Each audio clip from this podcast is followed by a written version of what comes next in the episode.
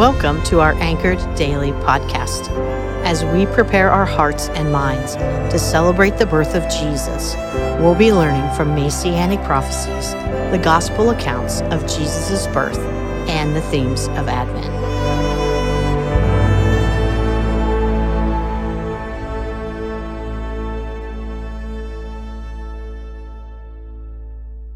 Today we'll focus on an event in Acts 8 when God sent Philip to an Ethiopian eunuch to reveal the fulfillment of the suffering servant prophecy in Isaiah 52 and 53, which foretells Jesus bearing sins and suffering in our place, and how 1 Peter 3:15 tells us to also be prepared to share the good news.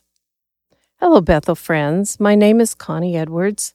I've attended Bethel Church since 2018. We may have crossed paths in Rooted, a small group, a church service, or Bethel Christian Writers. I'm happy to be here with you for a few minutes today. Have you experienced a God moment or heard someone tell of theirs? These are times in our lives we recognize God's ever presence. Bethel Christian Writers have recently shared a few God moments in the Bethel online newsletter. Travel with me to around AD 37, where a God moment is recorded in Acts 8 beginning with verse 26. Somewhere between Jerusalem and Gaza, on a desert road, we find an Ethiopian eunuch pulled over, sitting in his chariot, reading a scroll. He had traveled a long way to worship in Jerusalem. However, eunuchs were regarded as ritually unclean by the laws in Deuteronomy 23 1, and he wouldn't have been allowed into the temple.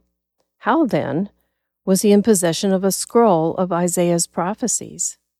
He was an important official in charge of all the treasury of Candace, queen of the Ethiopians, and as an emissary of the queen, Jewish leaders likely entrusted him with scrolls of scriptures for her. Although they would not have approved of his reading them, nor answered his questions. So, in an isolated place, the eunuch was reading from the section of Isaiah's suffering servant. Perhaps he'd heard Isaiah's prophecies and was troubled by them. Even today, knowing Jesus fulfilled these prophecies, the suffering servant passage in chapters 52 and 53 causes us to drop to our knees before the cross as we read of the profound suffering Jesus endured on our behalf for so great a salvation. Meanwhile, the Holy Spirit told Philip, an evangelist and missionary of the early church, Go south to the desert road from Jerusalem to Gaza. When he came upon the eunuch sitting in his chariot, the Spirit told him, Go to that chariot and stay near it. From Isaiah 53, verse 7 and 8, the eunuch was reading this He was led like a sheep to the slaughter, and as a lamb before the shearer is silent, so he did not open his mouth. In his humiliation, he was deprived of justice. Who can speak of his descendants? For his life was taken from the earth. Philip asked him, Do you understand what you're reading? So he invited Philip into his chariot and asked, How can I, unless someone explains it to me? Tell me, please, who is the prophet talking about, himself or someone else? Philip could have questioned why the Spirit told him to head down a desert road.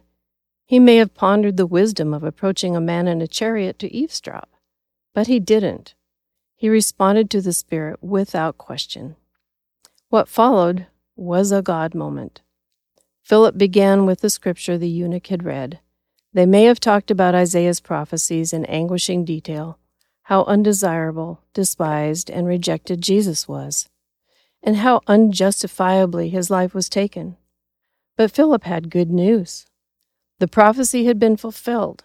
Jesus triumphed over sin paid the ultimate price for our eternal salvation. His time and task on earth accomplished, he went to heaven and sent his Holy Spirit to dwell with us. And the eunuch believed and asked Philip to baptize him. The eunuch was ready, Philip was prepared, and Jesus' sacrifice made redemption possible. As we consider the suffering of Jesus, let's look and listen for opportunities to share the purpose of his suffering the good news, as Philip did.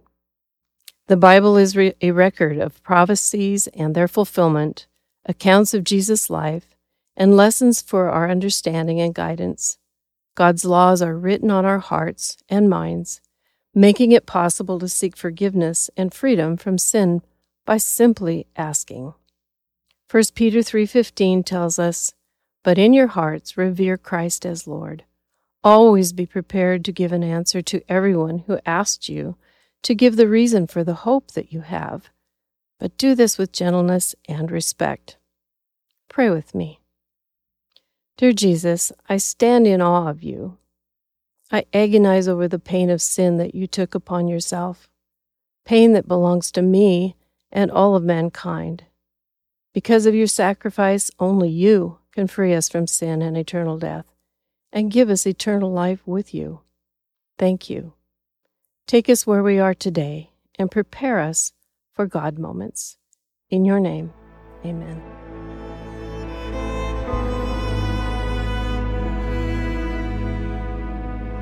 Thanks for joining us today. Make sure you drop a like and subscribe so you are always up to date on the latest podcast.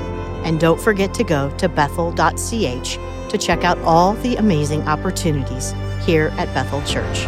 Have a great day.